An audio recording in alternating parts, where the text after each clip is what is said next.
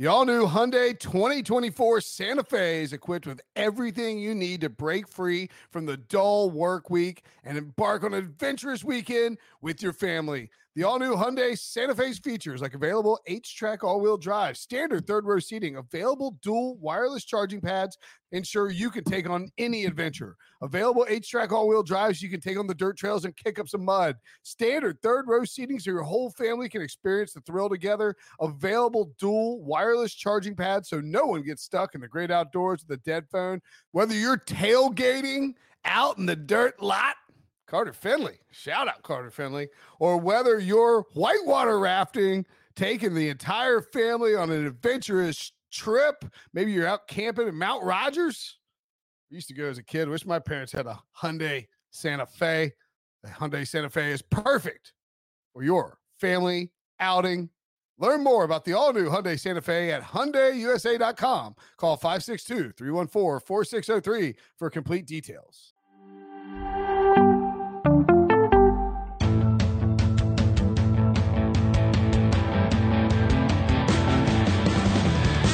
The Bengal growling, and angry. Here he comes a prowling, mean and hungry. Run past our boots. And defensively, he's rough, tough.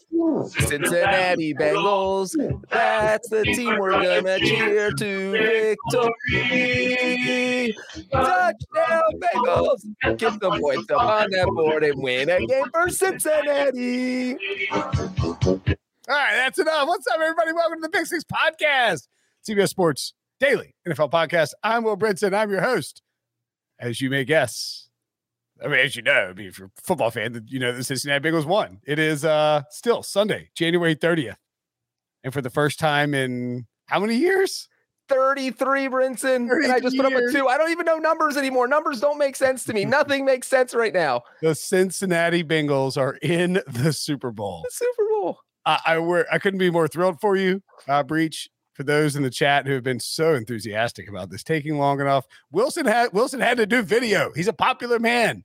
He had to go and my- talk about the Super Bowl and and you know gambling experts Ryan Wilson, Jonathan Jones, and Brian McFadden had to break down the odds. for- And Wilson's just drumming up the suspense here. Wilson wants to add to it. Breech, you'll know my bold prediction was for the Super Bowl that I The- just announced on HQ. The Bengals win by three touchdowns.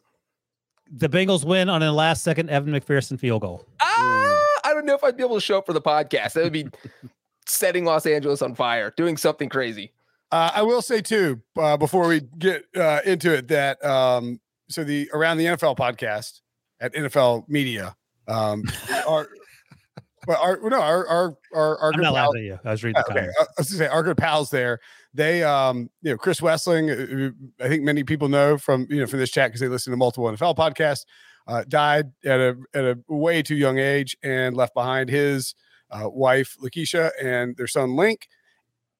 Uh, She Lakeisha is a giant was a giant Rams fan, and Wes grew up a giant Bengals fan, and it's like eerie as f that those two teams are meeting in the Super Bowl in L.A. Some just crazy stuff. Uh, I mean, I couldn't. I mean, it's it's weird because I don't have a rooting interest in the. You know, I wanted the Niners and Bengals to meet at eight because I had a big bet on them. You know, but like I don't have a rooting interest in the Bengals. I don't. I, I do have a rooting interest in Matthew Stafford. Um, I don't. I, we like to make fun of the Bengals on here, but man, Breech could not be more excited for you that the Bengals and Jo- Joe Burrow, a bad mo- if there ever was one, are going to the Super Bowl. Uh, I would just say your thoughts. Well, I'm going to touch on Chris Wesseling real quick because you brought him up at Super Bowl 50. Me and him had a long talk about the Bengals, and it just felt like they were so far away. This is six years ago, and just that they were so far away. This didn't seem like anything that could ever happen to the Cincinnati Bengals. I think it, I I was the super optimist in the group, and I was like, you know, maybe they could get there in 10 years. Uh, and here we are. And, you know, Chris loves Cincinnati, so I, I, he is thrilled up in heaven. He's going to have a front row seat to the game on February 13th.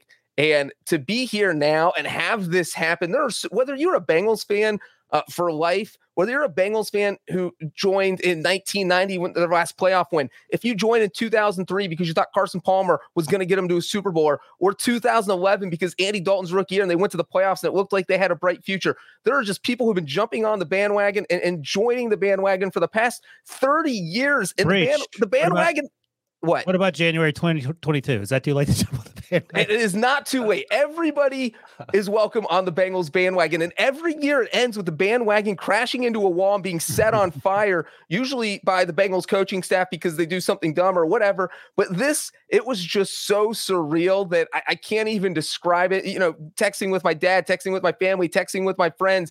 Th- On Twitter, I'm trying to literally respond to any listener, anybody, anything who who said, you know, this is great to see the Bengals in the Super Bowl. This is literally the last thing I ever thought would happen uh, anytime soon, let alone a year after they went 4 11 and 1, worst to first. And, you know, I'll tell you what, which we'll talk about a little bit. I was ready to just put a fork in the season when it was 21 to 3. So, Well, you're so cursed that on that last overtime drive, when they had the ball at midfield, actually, when as soon as they got the the the, the ball, I said Evan McPherson should call it now. And then they were inside the 30 yard line, the plus 30. And I said, it's over because I had to go do the HQ thing. You're like, shut up. You're going to jinx it. I was like, there's absolutely no way on God's green earth that Joe Burrow. No, And you and you and uh you and Tony Romo. Right, the Bengals are going to the Super Bowl. It's like, are you a maniac? And you see, this is the problem with somebody who's a UNC and, a Steelers fan. You're like, well, I guess we're gonna win here. No, you don't know pain. You don't know sadness. You don't know the heartbreak, the the the heart rip of a crippling loss, like a like the Bengals trying to steal one in Arrowhead.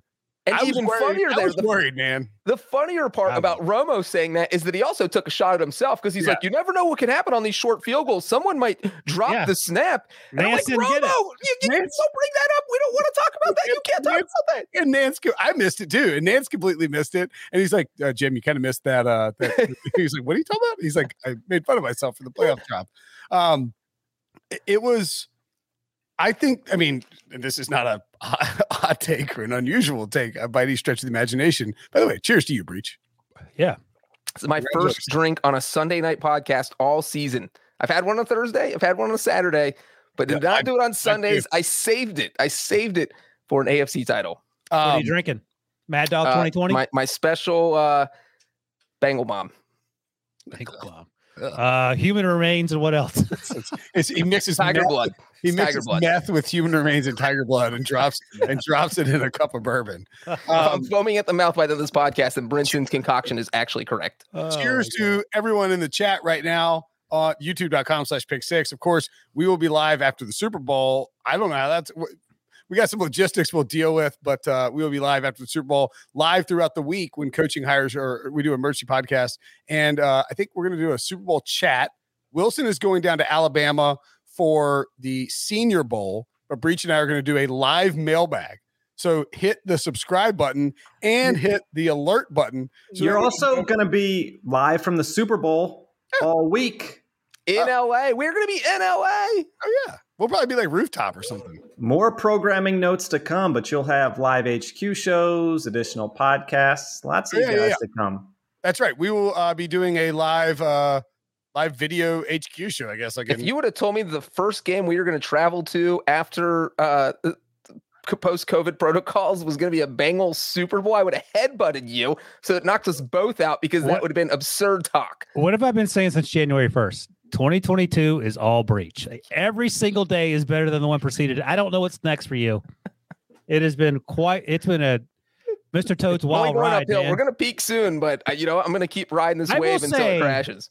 and, and- even and by- the way, if you're a podcast listener who is in LA or is going to be in LA, holler at us. We'd love to. You know, I, I don't. I, I haven't left Raleigh. Well, I guess I've left Raleigh a few times, but I haven't like gone. I haven't flown to go anywhere else. in, yeah, like, they don't, the, ha- the hair implant factory is not in Raleigh. Yeah, and we don't know what our COVID protocols are just yet. Up, Yeah, and so like I don't want to say like we'll go get beers, but I mean like we'd like to get beers if it's possible. We'll Jim we'll see. Breech, if you're watching youtube.com, smoke uh, on youtube.com, smoking the field goal, wearing ponies. I, I it appears to be. You think that's right, Johnny's wearing pony. It might be kicking shoes? Pumas, it- but it's Pony or Puma. It's definitely one of the two. And How that about is, that? if you are watching on, if you're listening on audio, it's a picture of my dad kicking a field goal in Super Bowl 23. The last time the Cincinnati Bengals. Is that Pat Super McInally, the holder?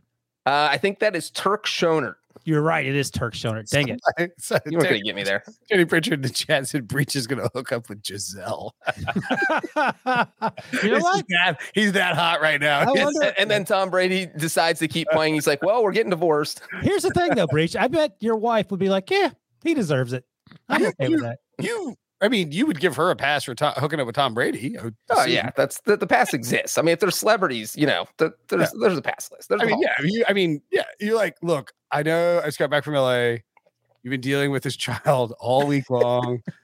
Bengals lost the Super Bowl. I'm in a miserable mood. I'm really hungover. I, but I do need to admit something. I did hook up with Gisele. I hope that's cool. I'll And she'd be like, "Is that Gisele? Is that like a stripper, or should I?" And I'd be uh, like, "Well, no, it's actually days." Brazilian supermodel, Yeah. Gisele Bündchen. noted Brazilian supermodel. Uh, okay, so let's. Uh, oh, yeah, I never do that. Commenter that, uh, suggested it, by the way. hot take that I case Tom Brady listening. Hold on, hold on. You interrupted me to talk about LA. I was going to make a point, and as you often do, and as often as pointing out in the comments, and I thank you, comments, for pointing out that Brinson constantly interrupts me, and it does hurt my feelings deeply. But this isn't about me. I was going to say, despite the level of passive aggressive breach we've gotten throughout the years, I am ex- I could not be happier for a person. You know, my wife said to me the other day. She goes, "Oh, Breech is Breech is so lovable." I said, "Breech is a butthole when it comes to Steelers." but other than that, you're exactly right. So I mean, my you- wife my wife opened the door to the office and goes hey uh if, uh, dinner's ready i was like the the Bengals are in the Super Bowl. She goes, "That's so great for Breech." I was like, "I know, I know, right?" Yeah, no. So I, I'm extremely happy for Breech. I mean, we met Breech's dad at at, at Breech's wedding. Uh, couldn't have been a nicer guy. All of Breech's family was nice. His little cousin was nice. Who walked everyone uh, with They the all- umbrella. All- to- the young ones drink early, but they're very nice. yeah, it was a fun wedding, and uh, everyone had a good time, and I, I couldn't be happier. So I would imagine there's going to be a. Uh, Well, and you know, the other part is that uh, I turned 40 this year, and my 40th birthday was two weeks ago, and I, I didn't have a party up to Cincinnati. I was dealing with some family stuff. you went to Mexico, if I recall. and so now my new 40th birthday, pl- as planned by my family, is in Los Angeles. Oh, mama!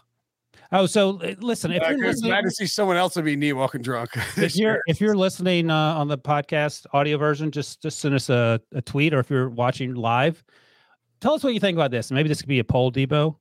Uh, should Breech go to the Super Bowl because he's actually thinking about whether he should or should not go when he will be literally three miles from the stadium? Now, hold on. This is as as a ticketed fan and not you just Yeah, he so won't I go can for do free. whatever I want. There's no, there's no throw all everything out the window and just be uh go full Bengals.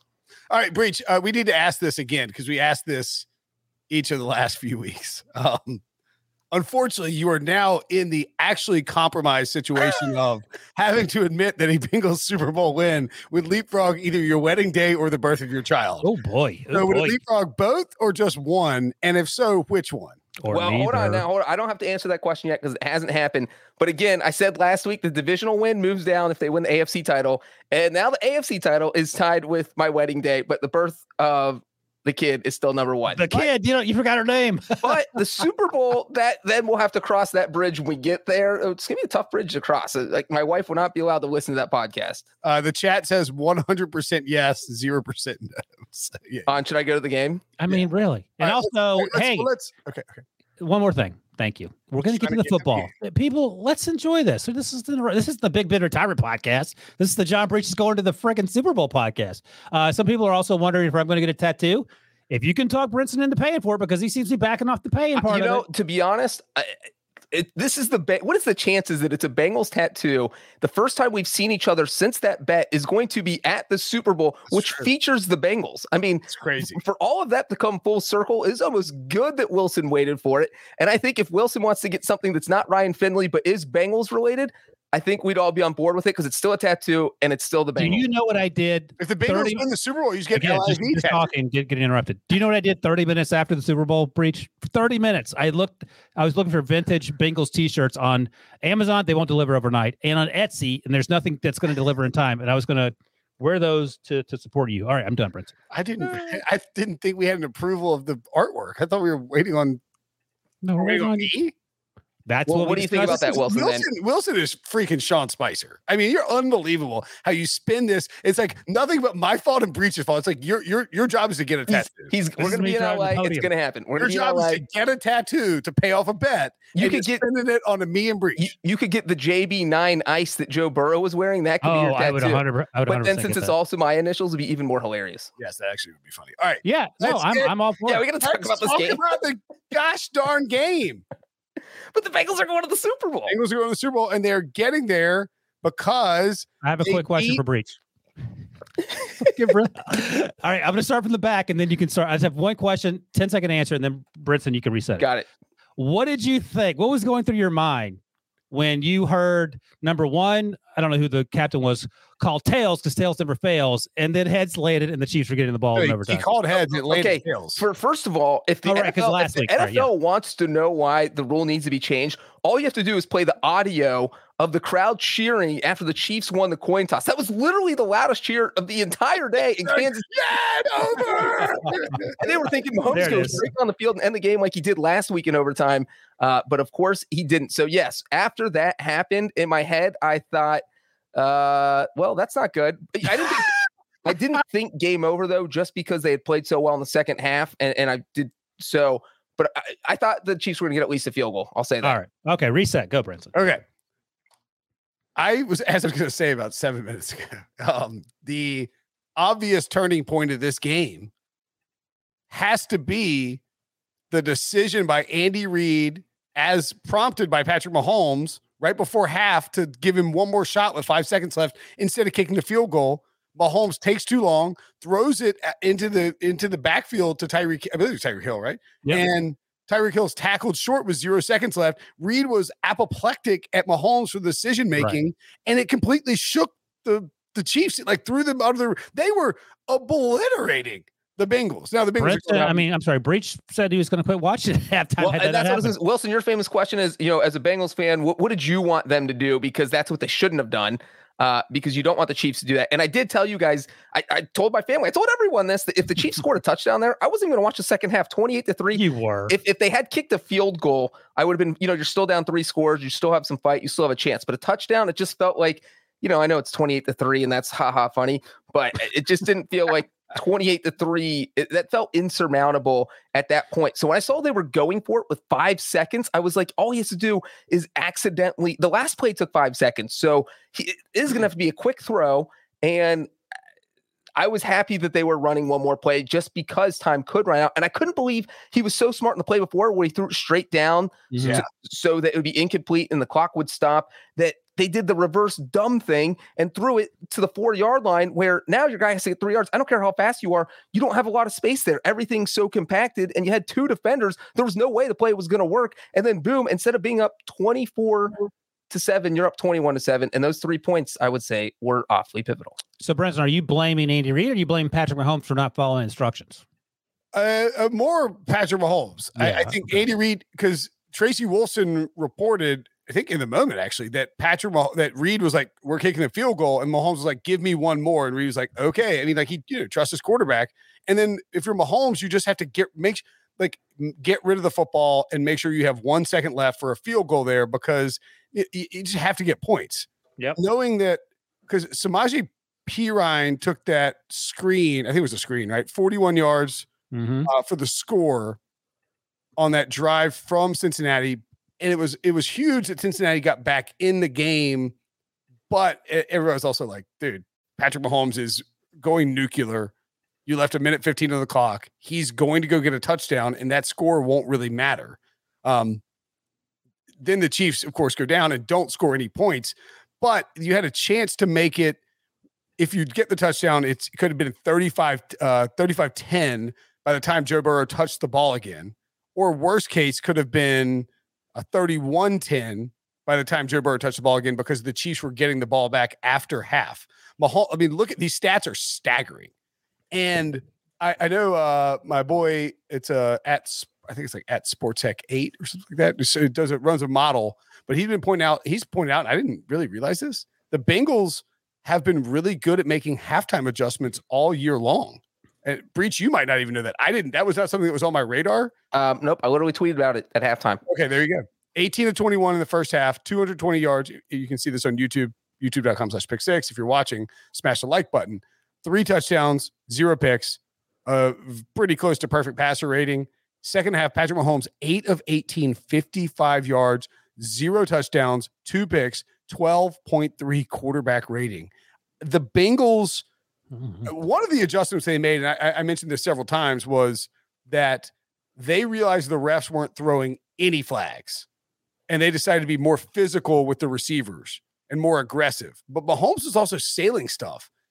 I, I mean, like, how, how do we explain this halftime differential from a guy who's probably a Hall of Fame quarterback, but now, as I'm sure we'll talk about, secretly has hosted four AFC championship games and just has one title for it? I, I mean, it was interesting watching him because it didn't. It, it, it was a combination of the Bengals. What they did differently obviously helped, but it looked like Mahomes was less accurate. I mean, his numbers obviously say that, but he was airmailing He was passes. Sailing passes. Yeah. And, and then when he wasn't, he had at least three drops in the second half that just went right. I mean, Kelce had one, Tyreek Hill had one, I think Byron Pringle had one. There were just, it, it was unbelievable to see the Chiefs players just letting Mahomes down like that. And so for them to have this huge lead, and if they just play somewhat competent football in the second half, they win the game. And so that's why to see that offense struggle like that, and the Bengals defense obviously played a part in that, but the Chiefs also shot themselves in the foot. And so it, it was, you know, like the BJ Hill, that, that interception was a phenomenal play. You know, that's not on Mahomes. That's just a great defensive play. But their offense should just, there were just so many self inflicted wounds. And so it, it- you just don't see, usually see that from Kansas City. I think it's uh it started. I mean, I think we agreed it started with that last drive of the second quarter, but it was another example of that offense trying to get too cute. Remember last week on fourth and one, they took the ball in Mahomes' hand and ran that stupid, but brought in the tight end uh, Blake Bell. I think his name's Blake, and ran that stupid play. And or former Oklahoma quarterback. Blake. yeah, what what are we doing? I mean, why why are we overcomplicating things? And I I get letting Mahomes do it, and I'm not really blaming Mahomes for. Uh, I'm blaming him for the past, but you know, you, you take the good with the bad. We just saw what he did seven days ago. We we couldn't quit gushing about it, and I, I think Breech is right. It's a combination of things. Mahomes wasn't great. Like he he was not even. And Tony Romo sort of sort of mentioned it. He's like when you're up 11 points, you're less aggressive than when you're trailing by seven. Like you you just Sure. miss miss wide open receivers. They he missed Byron Pringle, he missed Travis Kelce, and then the drops that, that Breech just mentioned. You're, you're trying to be precise and to kill and like to hit these short passes and kill clock. You're not like, all right, we're screwed. We got to figure this out and just kind of make it. But even on like a 15 yard dig route, you're willing to miss wide as opposed to trying to hit him in the numbers as for fear of inter- uh, an interception. When your back's against the wall, you don't care about that. But I think eh, basically the, the teams changed uniforms at the half because in the first half, um, balls were just being dropped by uh, Joe Burrow receivers. Tee Higgins didn't have a, he had, a, I think he had at least one drop and then he just got red hot. Uh, there were some calls in the first half that could have gone the Bengals' way that didn't, that may have uh, had the score be a little closer.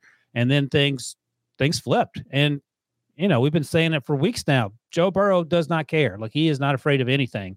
And how about this? I think, you know, Evan McPherson is probably the MVP. I think a close second for this game is the offensive line because Joe Burrow, I think, was sacked once. He had to run around a little bit, but there were no nine sacks in this game. he had a couple of escapes that were just absolute. I mean, third down escapes too. And Back to back third and sevens. McPherson was out there setting records left and right, as uh, Debo just brought up. He, he has the most field goals in playoff history without a miss for a single season. He is 12 of 12. The previous record was Brandon McManus, 10 of 10. And he also is third all time just overall for the most field goal attempts without a miss, which we've brought up before because Robbie Gould hit 20 of 20 when he hit that game winning field goal against the Packers. And I think he had uh, a field goal against the uh, the Rams. So he's 21 to 21. Then you have Chris Boswell, 16 to 16. And then you have Evan McPherson, third all time on that list, which is bonkers. He also now has three playoff games with four field goals, which is tied with Adam Vinatieri for an NFL playoff record for your career. Evan McPherson has done this in one postseason in three games, and it's not like these are easy kicks. A lot of these have been from beyond 50. He has been, I mean, you know, Money McPherson, Shooter McPherson, Money Mac. He's putting your dad. He's putting your dad in the record book grave. I, well, I mean, that's the, we were talking about that. Is that he set the record for most field goals, most playoff field goals. He set the franchise record already. My dad had nine. McPherson has twelve. My dad had nine in fourteen years. McPherson had twelve in one postseason. He has just been beyond phenomenal. It has been.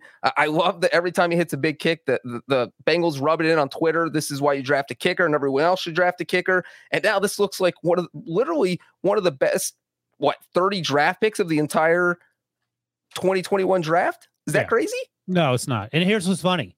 Uh, we've gone from laughing stock Bengals to having the best quarterback in the division.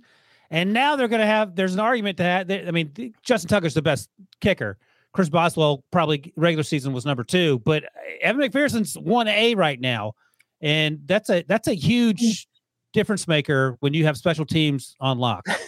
And and Lock and Ford asked me about that uh, before on Friday on his radio show where I would rank McPherson in the NFL, and I think he's already a top five kicker. But the crazy thing is that th- the other two of the top five, Tucker's number one, Boswell's probably in that top five. So you have three AFC North kickers uh, in that top five range for the entire NFL, not just you know not just the AFC or not just the AFC North. Well, I mean, let's give credit to Duke Tobin here too for this. You know, some of the recent drafting, just you know, dating back to 2018, and obviously, you know, Billy Price didn't work out, but they got Jessie Bates and Sam Hubbard in that draft.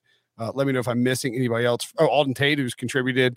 Uh, Jonah Williams, Drew Sample had to step in when CJ Uzomah got hurt. Uh, Jermaine Pratt, my NC State guy, who has been playing pretty well uh, in in the in the third round. Ryan Finley, of course, in the fourth round, back to back NC State picks. Um, there was also Go to the a guy- 2019, the 2019 classes. That they are a huge reason why this team is successful. Yes, correct. Uh, 2020 also pretty good. Joe Burrow and Tee Higgins they opened with that worked out all right. And then uh, the 2021 class, I mean, Ja'Marr Chase obviously is contributing a lot. You got uh, and who is it? Tyler Shelvin was. Have you seen that? I'm sure you guys have seen that, but Tyler Shelvin carried Joe Burrow uh, off of the field af- after LSU won the title. And then carried Joe Burrow off the field after the Bengals won the game to go to the Super Bowl. Uh, and I mean, honestly, a lot of it comes. I mean, cr- again, credit to the adjustments made in the second half. The way Oh, they by the way, quickly, T. Yeah. Higgins, second round pick in 2020. Logan Wilson had a huge game. He's played well all season. Khalid Kareem played Yeah. uh, on Sunday as well. Hakeem Adeniji has had to start. Um, so those are all 2020 guys, and th- uh, two of those guys are day two picks. Uh, Akeem Davis Gaither, is he hurt? Breach, where's he been? Uh, I don't know. Oh, okay, because he's another guy that I like coming out, but another athletic linebacker in the middle of that defense. So that 2020 class would rank up there with with anyone. And I, I- I would say too that like this is a little reminiscent of that run that the Bengals. So when the Bengals drafted AJ Green and Andy Dalton, and they put together, they had a couple good draft classes they put together in a row because I think they took. um Oh gosh, who's uh, the uh, Geno Atkins and like in that same range? You know what I'm saying? They they kind of had this good run of drafting, and it resulted in them being relevant for several years in a row, culminating that 2015 season. The difference is, and this is not this is not a rip on Andy Dalton. It's just Joe Burrow is this ice cold killer. I And mean, then there, there are other parts of this that uh, Trent Taylor, he caught the two point conversion. I think Zac Taylor was asked after the game, Is that your son? h- h- how many plays did you have designed for for Trent Taylor in that game? Because he only caught two passes all season. Uh, and Taylor's like, that was it. Literally, Taylor had one play. He was wide open. on- It's a huge play. hey, do your job. He did it. And that was it. The guy's like, I got one play in the playbook this week, and I am going to nail it. And he nailed it. Uh, and uh, Davis Gaither, I think he got injured in November. I, I didn't couldn't Okay. remember it was season ending, but I guess it was because he ha- Another good player at App State. I want. I'm going to bring it up again, Breech. But I, I'm telling you, I just told BMAC this. This team reminds me of the 05 Steelers. Second year year. quarterback, playing with a ton of confidence. I mean, they have a running game, but the running game hasn't really been clicking. It flashed at times with Joe Mixon on, on Sunday, but prior to that, it wasn't like Joe Mixon was the end all be all. It was mostly um, the defense and, and Ja'Marr Chase. I thought the Chiefs did a good job slowing up Ja'Marr Chase. Tee Higgins stepped up, and that's what you need to happen. You have other guys step up, and Tee Higgins was absolutely unstoppable uh, in the second half. But I I think, and this is, and we'll talk about this a little bit later. But I was asked about, you know, in terms of the matchup, the Super Bowl matchup. One team makes a ton of mistakes and gets away with it. Another team doesn't make any mistakes and is winning football games. The Bengals make very few mistakes. What Yeah, is- they, they have been very mistake free since December. They used, I mean, Burrow was a fumble machine, interception machine earlier in the season, but they've really, really cut down on that, which is obviously huge. And bringing up their, their running game, Uh, it- it's so funny because everyone was talking about the fact Not everyone. Tony Romo was screaming about the it Bengals over lose, if the Bengals My lose this game, all anyone is talking about is the fact that Zac Taylor would not stop running Oh, the ball God. on first down, and it was so frustrating because they were literally getting like one yard to carry, and you're facing second and nine every single time. They Every ran on- time. they ran at least twelve times on first down. I stopped keeping track late in the fourth quarter, I was getting so frustrated and, and too Carpal into the game.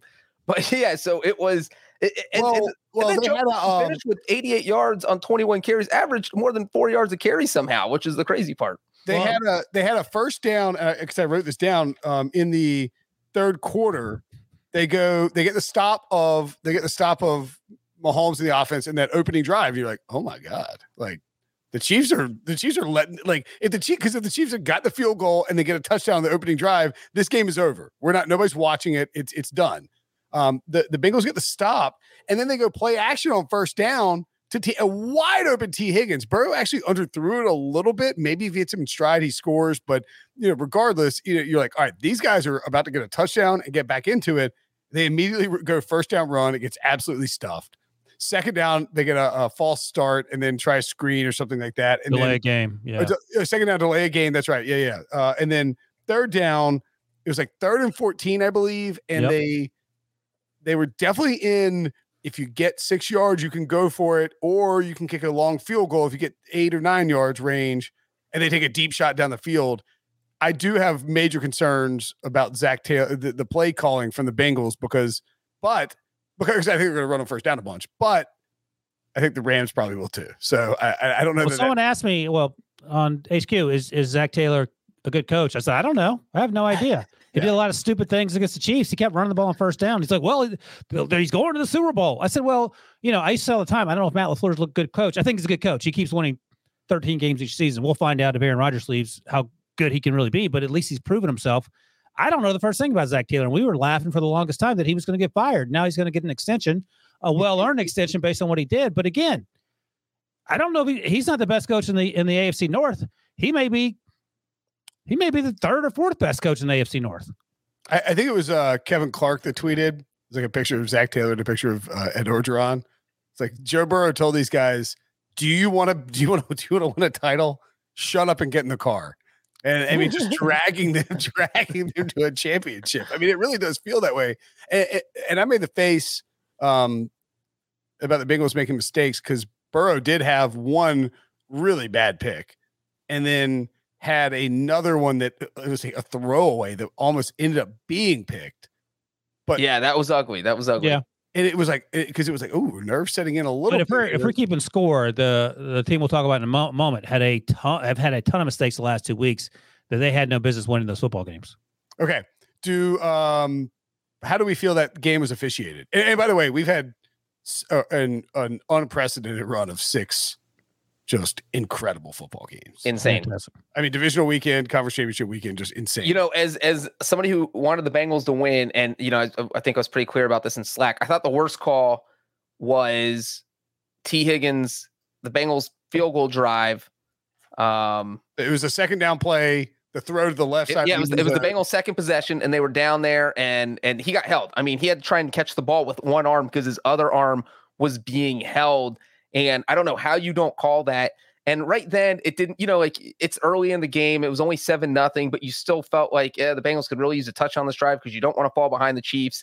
And, and so I think that was really. And then you know. uh, A few possessions later for both teams, you realize the ref wasn't going to throw a flag for anything unless somebody had a bloody nose or tried to murder someone. So then you realize, okay, well, they're just not throwing the flags either way. Because then I- I don't know that evened out necessarily, but there was definitely, uh, you know, they picked up a couple flags in the second half that would have gone against the Bengals. And so I thought overall the officiating kind of evened out. So if Chiefs fans say, hey, we got ripped off in the second half, I felt like the Bengals got ripped off in the first Yeah. half. And I felt like it evened out overall. I give Breech credit for not whinging as a when they were getting their asses kicked about the officiating because that I mean that doesn't matter. And they came back and they just played and they won the game. He's right. The Tee Higgins call was a missed call, but here's the thing: the very next play, Ja'Marr Chase dropped the ball to hit him in the hands. I don't know if the sun was in his eyes, whatever that was. Yeah, he's right in the end zone. Hit him in the hands. He dropped it. Very next play. Hmm. So uh, they had to settle for the field goal. So it, it, it would have worked out fine. I think the biggest takeaway from that drive is that they lost uh, CJ Uzomah, who looks like he's probably done for the year. He came back out on sprained crutches. ACL, unlikely to play. I mean, eh, maybe there's a I mean, it's a, it's a sprain, so it's you know, there's a, it's a Super Bowl. Wait, You know, he's going to i- what bust is his it? butt What's to the make sure diagnosis? sprained Sprain- MCL. He's probably Yeah. 90 10 not I'm sorry, sprained what? MCL. MCL. Okay. M as appreciate- in M and M. Gotcha. Yeah, he he's not playing probably. M is in the MF and Bengals are in the Super Bowl. MF and Bengals, Um, Super Bowl. the- I mean, Bowl, Bengals, Super you- Bowl. the, I mean, the first drive by the Chiefs and the first couple of drives by the Chiefs. Well, so the first touchdown drive by the Chiefs was at 11 plays, 84 yards, and Mahomes is rolling out right and just slings this laser to the back right corner of the end zone to Tyreek Hill that he reels in for a touchdown. And there's just nothing you can do about that. You know what's funny about that play? Uh, Awuzie Awuzie was in coverage, and Tyreek Hill was running like at speed four. Awuzie was running at, at speed five thousand, and it he was losing ground on him. And then he makes that insane catch where you know he looked like he was going to come out of his skin. Um, then and, and, like I wrote down that the at that time that the Chiefs offensive line was just dominating, and they were. I mean, this offensive line had been coming together. The Bengals just weren't getting any pressure on Mahomes at all. Like I think Trey Hendrickson had been maybe near him once, And then it's like he took Flintstone vitamins at halftime or something because he came out and dominated the second half. I mean, for to have that kind of turnaround was insane. hey, steroids. Uh, that was the first. I don't think ever, I don't think those work that fast, Brinson. this is the craziest stat. Even though I know you're joking. I know, I know, that's how it works. I think it, I, I have no idea. I'm not taking steroids. I, th- I I think this is the like the craziest stat from this game. That was Patrick Patrick Mahomes' first ever opening drive touchdown in a playoff game. That's that was wild to hear. Usually the Chiefs start slow, but they rolled that momentum for that Bills game over. Started hot.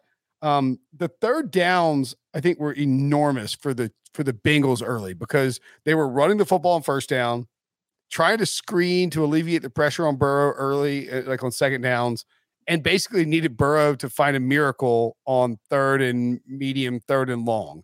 and he did. Yeah, they did. They pulled it off early, and uh, oh, then the, the, sec- the Chiefs, I guess, second touchdown drive because it didn't even happen until the second quarter. Pretty slow game early on. Then the pace picked up, of course. It looked like there were two or three blocks in the back. So just back to the officiating, it felt like they were they were not throwing flags. Blocks in the back in, on the pass block. Like you can't get a block Well, in the back. on the end. one where where uh, Mahomes made the crazy play and threw the touchdown Mahomes pass was to running around a Kelce. bunch, and he was getting, There getting was the Bengals defensive lineman got tackled. yeah. and When that's- you get tackled, you the offensive lineman flopped on him, and you know sometimes you can jump on the defender if he falls on the ground. I don't know the letter of the law in terms of what that was. I I, I didn't have an issue with it, but again, I had no skin in that game. it- I mean, it wasn't like I mean, it wasn't you know, it wasn't something where you're like, this is a clear cut It wasn't a Tom Brady nosebleed situation. Right. I mean, but it was it was definitely like uh, eh, the, I think the point of that was the officials were in this game were going to let these guys play. They said they're going to swallow our flags. We're just going to swallow them. Yeah. We're not going to use them. You swallow the whistle, you keep your flag in your pocket. No, you can swallow the whistle and the flag. You Oh. stuff the flag. You That's what stuff they the did in this game. Gotcha. I mean, there were six total penalties. The Chiefs' first penalty came under the five minute mark in the third quarter.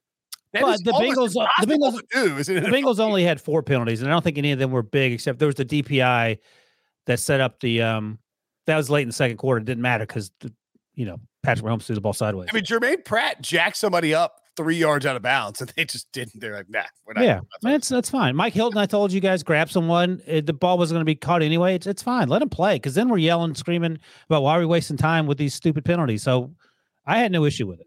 Okay, so Fun fact Bengals- What? Patrick Mahomes, 39 and 4 in his career when the Chiefs have a lead of 14 or more points in a game. 0 and 2 against Joe Burrow, 39 and 2 against everyone else.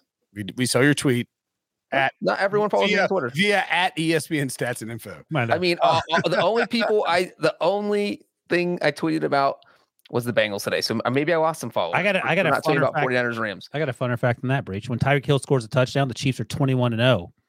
Well, 21 and 1 now. They're twenty-one and one now. Ha Okay. So on the Chiefs, follow John Breech. Why would you not follow him? How many, how many followers does Breech have? Yeah, Hey, you guys want a fun fact about my profile photo? You're outside of Randy's. Uh, you know what Randy's is? in Los Angeles. It is in Los Angeles. My photo was taken in Los Angeles. My life's coming full circle. I'm gonna go reenact the photo in my Bengals jersey at the Super Bowl. By the way, you always hear us joke about Breech's email. Look, it's right there. Johnny B. Bad at 18 at gmail.com. 40 year old man has a 40 year old man, father of one, has Johnny B. Bad email. Okay, so I, I don't I don't like to partic- I don't like to participate in this sort of Uh-oh. narrative, but I'm gonna do it anyway. I mean, Patrick Mahomes is oh, arguably Oh boy, oh boy. Yeah, here he here- goes. oh boy. Hold on. I recuse myself from this conversation. I know. I'm just saying that if you're the Chiefs, is there is there any look they they broke they broke a long drought for titles. They won the title, but they've now been to four AFC championship games, hosted four AFC championship games in the four years Mahomes has been the quarterback. And, and they only came away only came away with one title. Now, for losers like myself and Breech, who spent the past 25 years titleless, one title is a godsend. Devo too, right? Devo crying in his Eagles Mike Mamula jersey or whatever. Mike Mamula. Loose. I like that better. Yeah. Um, but like, if you're, I mean, I guess I'm like, is there any, is there any cause for concern that the Chiefs have now hosted four AFC Championship games and have just one title from it? Let me put it to you this way. If there is any cause com- for concern, the Steelers will, will send 10 first round picks to Kansas City for Patrick Mahomes right I in. Both losses were in overtime. And no matter who the quarterback was last year against the Buccaneers, no one was winning. It could have been a, a crossbreed of Tom Brady and Patrick Mahomes. The offensive the line was the yeah, there was- problem. it didn't matter who the quarterback was in that Super Bowl. So, I, I- and you know what? It's funny though, Brinson is, but to your point, if the Chiefs don't pull off a wild comeback in the Super Bowl against the 49ers, then you're talking about no titles because they were down 10 in the fourth quarter in that What, game. what would exactly what would the narrative be if the 49ers had beaten the Chiefs around Andy Reid and Patrick Mahomes? It would be the first 10 years of Peyton Manning's career where Exactly, I he can't win say. the big one. Just Peyton Manning, and then he wins it, and then so yeah, that's right. So the, the problem is it's not even a problem. I have no issue with the the Chiefs. I mean, winning football games is hard, especially this time of year. But the problem is that they won too early. Patrick Mahomes and Andy Reid. Remember what you said about Andy Reid? He finally won a game. Like no one talks about Andy Reid anymore. We just talk about one play a game where he's like trying to be cute and it blows up in his face Well, I- occasionally. And, Well, and like- he well, went to like four conference title games with the Eagles and didn't win a Super Bowl. You know, so that because and then people forget that that happened if you don't have a Super Bowl to show for. it. And if anything, I think this puts more into perspective what Tom Brady did with. Uh, I think he played seven home conference, maybe more, but he won. I think only one lost one conference title game at home, maybe. And if that's the case, I'll, I'll check in a second. But if that's the case, and Mahomes already lost two, it just tells you how hard it is to win and get to the Super Bowl. And you know, Mahomes is a great quarterback, and it puts I'm- more I'm respect not, in what I'm not Brady did. questioning Patrick Mahomes or questioning Andy Reid. I think they're two of the greatest of all time already. Um, Joe Burrow has never lost a playoff game. Joe Burrow is Has- absolutely Joe un- Burrows is nine. Is it nine and zero now in these must-win games? nine and zero with, with like thirty-one touchdowns and two interceptions. Uh, There's one Wilson, do you- interception, right? Did you have one think- last week? yeah, I think he has two total, maybe yeah, two, something like that. Um, I'm looking at the the uh, Brady stuff. I want to say he lost two to Baltimore, but I could be wrong. I mean, Conference title games though oh yeah, I mean, it- like at Tom. home. Uh, but remember, I mean, and Tom Brady, we we talked about this. We Breech read the quote last week, or or last week during the uh, Brady retirement. Uh, Yesterday, it was literally yesterday. yesterday, Yeah, last week. Technically last week. Seven today's and one, Sunday, but yes. six and one. Brady went six and one in home conference title games. last week was yesterday. Was that yesterday? My God. Um, Brady was like, "Oh my God, it's been ten years. Like, am I ever going to win another one?" I'm just saying, it's you know, it was like we did this. We did this stupid narrative stuff with the di- newest dynasty. Who's the newest dynasty? Is it The Mahomes? Is it? There was talk. Is it? They were like, "Is it Carson Wentz?" That was a talk. I was like, "Is the Eagles the newest dynasty?" Which is idiotic. Maybe it's the Bengals. Is it the Bengals? No. I'm not saying it's not the a good re- Bengals. But. I, I will say that this adds another hiccup. If you're Patrick Mahomes, Andy Reid, it's not going to be easy back to the Super Bowl because now you have the Bengals, you have the Bills. Obviously, that's you know you have one team your way. That's one thing. Now you have two teams that are flat out in your way. If you, you know, like during the Brady years, during his height in AFC, it was Peyton Manning. That was the only team that was consistently in his way. Roethlisberger definitely would have been in the conversation. but it, it was Peyton Manning. And so now if you're Mahomes and Reid, you're going to have two teams in your way minimum for probably the next 10 years. You know, it doesn't mean the Bengals are going to get back to the Super Bowl ever, but it means they could knock the Chiefs out in the playoffs. I mean, It's if you if you had to play Joe Burrow in the playoffs, you can't feel good about your chances because Joe Burrow's a stone cold killer. All right, let's No matter what happens in the Super Bowl, you would probably say the Chiefs are the Super Bowl favorites for next year, right? yes. Yeah, no, I think that's right. Unless Tom Brady comes back. I mean, unless the Bengals fire Zac Taylor. Whoa, whoa, whoa! Hold on, hold on. What if old Aaron Rodgers ends up on Breech's Denver Broncos with Nathaniel Hackett? Or the Steelers. For the Steelers. no, but I mean Nathaniel Hackett, Denver Broncos. If you put Aaron Rodgers on the Steelers, let's say the Bengals win the Super Bowl, and Aaron Rodgers is on the Steelers. Who Breech said that's worst case scenario for Then him. all four AFC North teams are making the playoffs somehow. who's the favorite to win the division?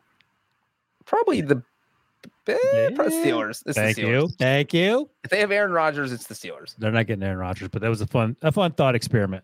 Yeah, All I had to I had to stop myself. I, I'm still riding the Super Bowl wave. Did Let's I tell not- you guys that Los Angeles, California is hosting the Super Bowl this year, and the Cincinnati Bengals from Ohio are playing in that game. Hey, Breech, let me ask you: of all the Well, I'll tell teams, you what. I'll tell you what. 16 bowls of Skyline Chili We're is gonna how much take I'm a going to eat break. tonight. If that's And what you're when we going to come ask me. back, Wilson will reveal what question he plans to ask Breach. Plus, are we sleeping on the wrong dynasty that might be budding from this Super Bowl? Next. The perfect combination of versatile athleisure and training apparel has arrived. Thanks to the visionary minds of New Balance, Clutch Athletics, and Rich Paul, the designs reflect the heart of the athlete and the spirit of the community. With rising defensive stars Will Anderson and Chase Young on the roster, Clutch Athletics brings the best innovative gear to all athletes, giving them style and performance on and off the field. Learn more and purchase Clutch Athletics at newbalance.com. Okay, picture this. It's Friday afternoon when a thought hits you.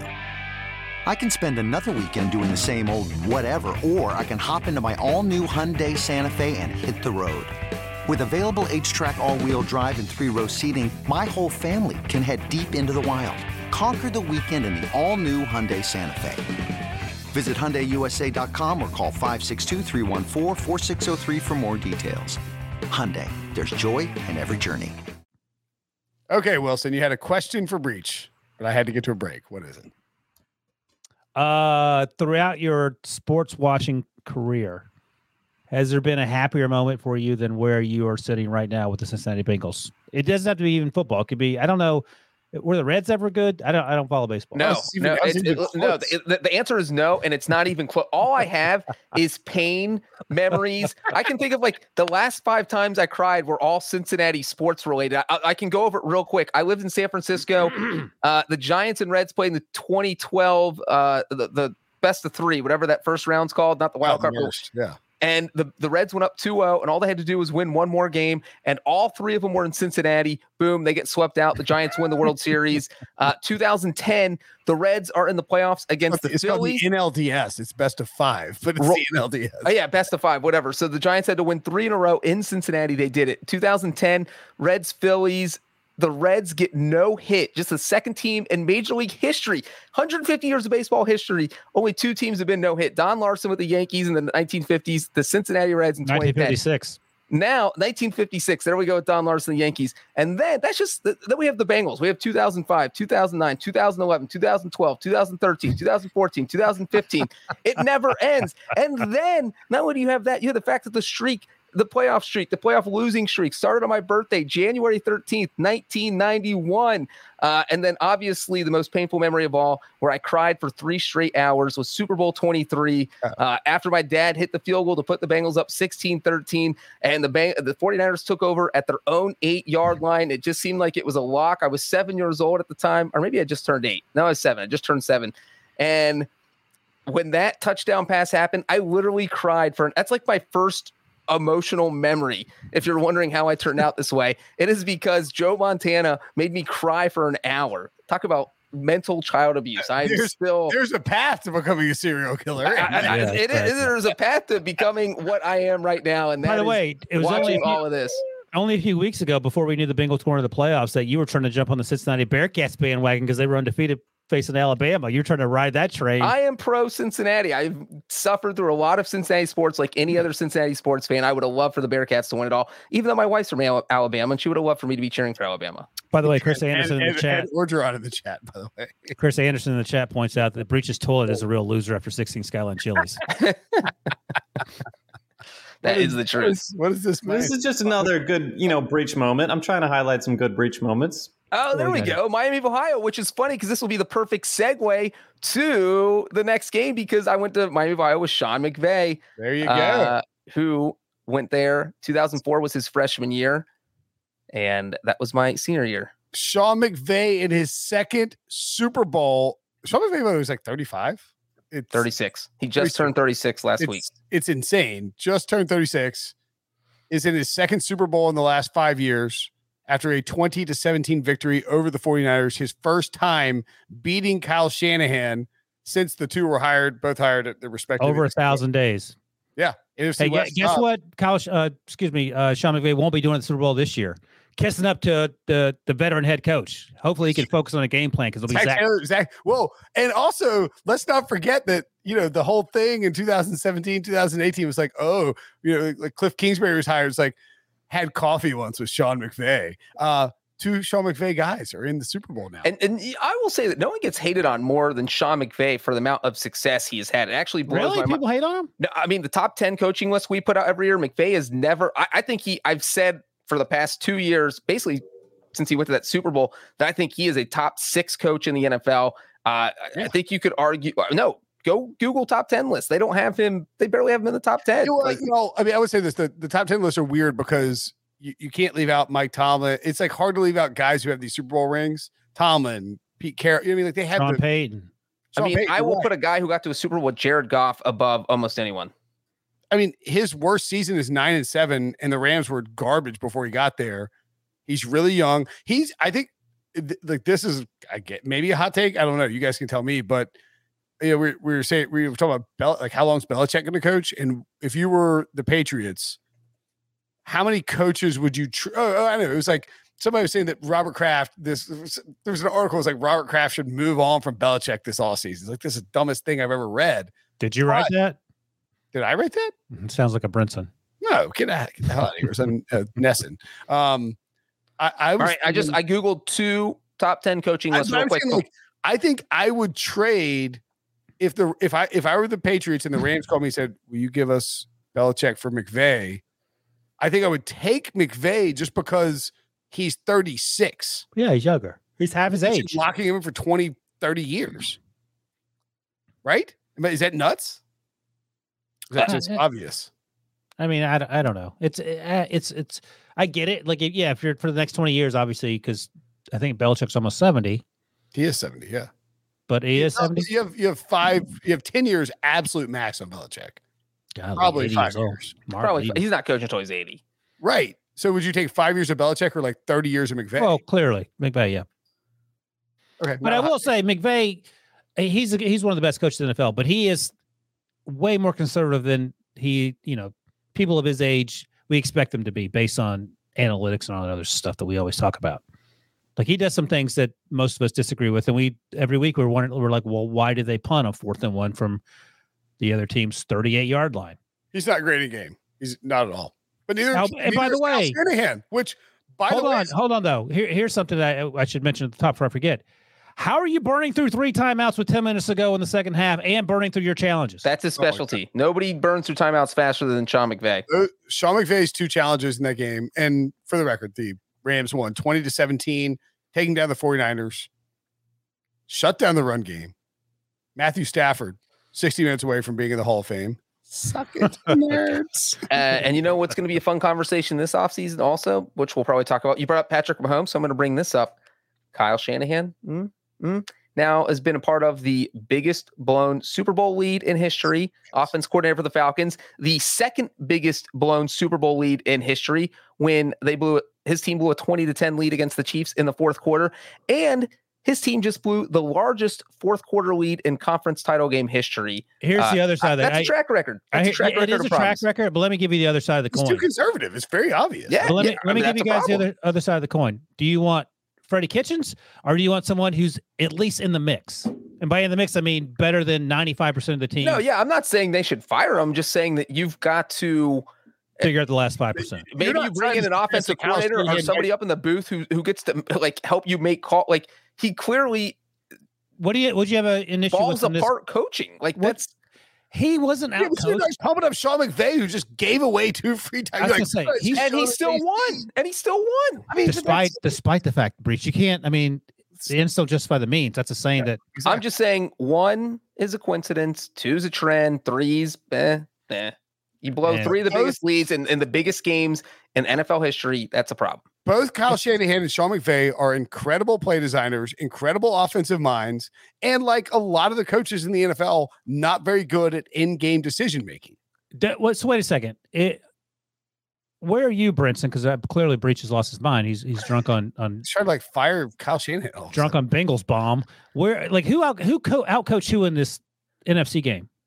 Uh, both, it's yes. I mean, like, it's like- Shanahan outcoached McVay. I thought Is Shanahan was a better coach. The, my thought- my only issue with Shanahan is the fourth and two punt. After after McVay burned the final timeout and the worst challenge in the history of challenges, and, And- Breech is up here supporting him. And like, and like I'm, I- I've got like like several group chats going where it's you know everyone's like, oh my god, Sean McVay threw the challenge flag on that. Not only is he not has no chance in hell of winning it, not only does he he cannot now he, now he can't challenge anything else for the rest of the game, but he's also given the 49ers an opportunity to like take a breath and say, oh, let's go for this and end this game. And that was the biggest mistake. I They do needed- wonder also, by the way, he doesn't have a quarterback. Now, that's his own doing. He brought Jimmy G in and they drafted Trey Lance. Trey Lance wasn't ready. I get all that. But Jimmy G is not is not good. And you know, I And see look, pe- Jimmy G's hurt too. I mean, like he, you know, how many excuses if if Jimmy G looked like me, no one's making excuses for this guy. He looks like, you know, he was he's a Greek god. So like, oh, it's okay. He's I mean, J- Jimmy Jimmy had some good throws in the game and some terrible throws in the game. which is a typical Jimmy G afternoon. Jimmy G was Jimmy G. But again, it, it, That's that's probably how- he's probably an average quarterback. he's a hundred percent replacement level. That's exactly what Jimmy Garoppolo is. How funny would it have been if they put in Trey J- Kyle Shanahan put in Trey Lance for the final drive and they won? He's like, I was holding that the whole season. That was like just you know holding you guys off. It wouldn't have been funny, right? No. Oh, but, by the way, uh, we are giving away a hundred dollar gift card to Paramount Plus. I've forgotten to mention this the entire time. Smash the like button to be eligible to win a hundred dollars of Paramount Plus gift cardish. Nish. I don't even know what that word is. The point being is you can pay for Paramount Plus for a year. So I'll reiterate what I was uh, what I said when we were talking about the Bengals. Um, the Rams are winning despite themselves. They've made Yes. a ton of mistakes. They should they should have lost to the Bucks because the way they played in the second half. They should have lost this game, except Garoppolo got crazy. Um, here's where here's the turning point. This wasn't all Jimmy Garoppolo's fault. In fact, I would give him maybe 25% blame. The blame, unfortunately, goes on Jaquiski Tartt dropping that ball because that came right after the fourth and two punt, which goes back to Kyle Shanahan. To Sort of Breech's point. justified the punt, by the way, if he makes the interception. Well, here's the thing: if you go for it, they get the ball there anyway, so it doesn't matter. Just just go for it. What are you doing? I get it. You don't trust Jimmy G, but you have Deebo. You have all those options. Jaquiski Tartt drops the ball. The next play, Odell Beckham makes a huge catch. They end up scoring, um, and and after that, uh, oh, and on the subsequent series, Jimmy G throws it right to, to Jalen Ramsey, who also drops it. Yeah. So and, and he had a touchdown over th- over the top. Look, Jimmy G is not an elite quarterback or anything like that. I mean, I'm, but like you can you can get to a Super Bowl with Jimmy G ipso facto because it's happened. You, you got to the conference championship game and had a lead. And Breach, you're like pounded on this largest lead coughed up in the history of NFC championship. I mean, you're up ten points. Largest fourth quarter lead. Well, I mean, it's there's been a lot of MC championships, Brinson. No one else has done it. I I mean, but they weren't up 33 points. I mean, we talk about that how crazy that Packers Who- who Seahawks game was in in Who- 220. who 14. the Chiefs or the Niners? It's not. It's not close. It's the Chiefs, man. Chiefs are at home with a 21-3 lead against a team that I can't mean, anything. the- Oh, it's, it's it. close. Stop. It's No. close. You have a Well, fourth double. The Chiefs did not have a lead in the fourth quarter, wasn't it tied? I'm yeah, just Chiefs, only, 20 Chiefs only scored three points in the second half. it- it- the Chiefs are 21-3 at uh, 21 21 10 at half. Yes, no, no. The Chiefs, the Chiefs choked away more, but I think it's closer than you're trying to make it out to be. Blowing a 10 point lead in the fourth quarter is bad. Absolutely. And Kyle Shanahan, not they put the McVay challenging the Kyle Juszczyk. First of all, Shanahan got shook because he ran the second down. Elijah, the 49ers were running the ball very effectively. And I think he thought he was going to end this game right there and get down there and score again. Second down run to Elijah Mitchell. He gets stuffed. Credit to the Rams defensive line for winning there because they hadn't, you know, the 49ers offensive line been playing really well. Then on third down, they did the thing where they ran Trent Williams in motion, but Jimmy G flipped it to Juszczyk up the middle. And I thought Troy Aikman had maybe his best comment of the year as an announcer. He said he he basically thought that Kyle thought that he had put enough on film where the Rams would believe this is an outside run and Juszczyk would be able to get three yards at the middle very easily in a first down. He didn't. And then Kyle was going to punt. McVay challenged. And then he came out and did the delay of game thing. Just go there. Have some stones and go there. I know it's hard in that moment to go, but you're Shouldn't be. you're an offensive guru. You- You have all these all these different bizarre weapons that you can just get like out in space and just one quick hitter is all you're looking for. And not that the game's over, but you feel pretty good about winning. They punt, Rams go down, kick a field goal, make it 17 all. Well, uh, the, the what happens? J- Jaquiski Tartt drops the arm punt. The worst throw I've seen Matthew. I, Stafford. and you know what? Also, that was that was the game, right? I mean, you've got uh, you cannot drop that interception. You Le- in cannot Jaquiski. Tartt's defense, he tweeted after the game. He said, "I take full responsibility. This will not define me," and I give him a lot of credit for saying that. He's saying that. backpedaling 40 yards away from the throw. Like it's not a No, I mean it's not. go- it- It is going to define him because that's all anyone's going to talk about, and Eh, unless the 49ers win another Super won't. Bowl. As Are you- someone, are you as, kidding? as a 49ers fan noted, if he didn't make a tackle last week against the Buccaneers, they're not playing anyway. So If he gets okay, so then that makes it better. I think the fourth and two is way worse than the du- yeah, uh, a hundred percent. drop. Here's the thing, and BMAC brought this up He's when we a said it. receiver for a reason. That's exactly what BMAC said. I mean, come on. put Deebo Samuel back there if you want to, want to make sure he catches it. Uh, but yeah, there's what you call. If you're watching on YouTube, you can read what Jaquiski said. No excuses. I deserve all the criticism my way. Opportunity I dream of. I came up short, let my brothers down. I will still want to define me as a person or a player. Only will get stronger and better. tough, tough, that. tough scene when Joe Buck is like, and he's intercepted. Uh, And, oh, oh my God, he dropped. That? He dropped that? No, I, I think Brinson's right. I think if you don't if you go for a fourth and two, it doesn't matter because Yeah. here's what happens. Jaquiski They Tartt score drops it. more quickly. Game theory. the game theory. Jaquiski Tartt drops it. Very next play, Odell Beckham gets 30 yards, and then there's the late hit that gets a 15 more yards. So it's a 45 yard swing anyway. It- go for it. It, it- also, if you go for it, on, and, and let's not forget, Kyle didn't use his timeouts before the two minute warning. Not that you know it ultimately ended up mattering, but you give that break. The Rams defense comes out rejuvenated. If you go for it and you don't get it, you are still up 17 14, and the Rams had the ball.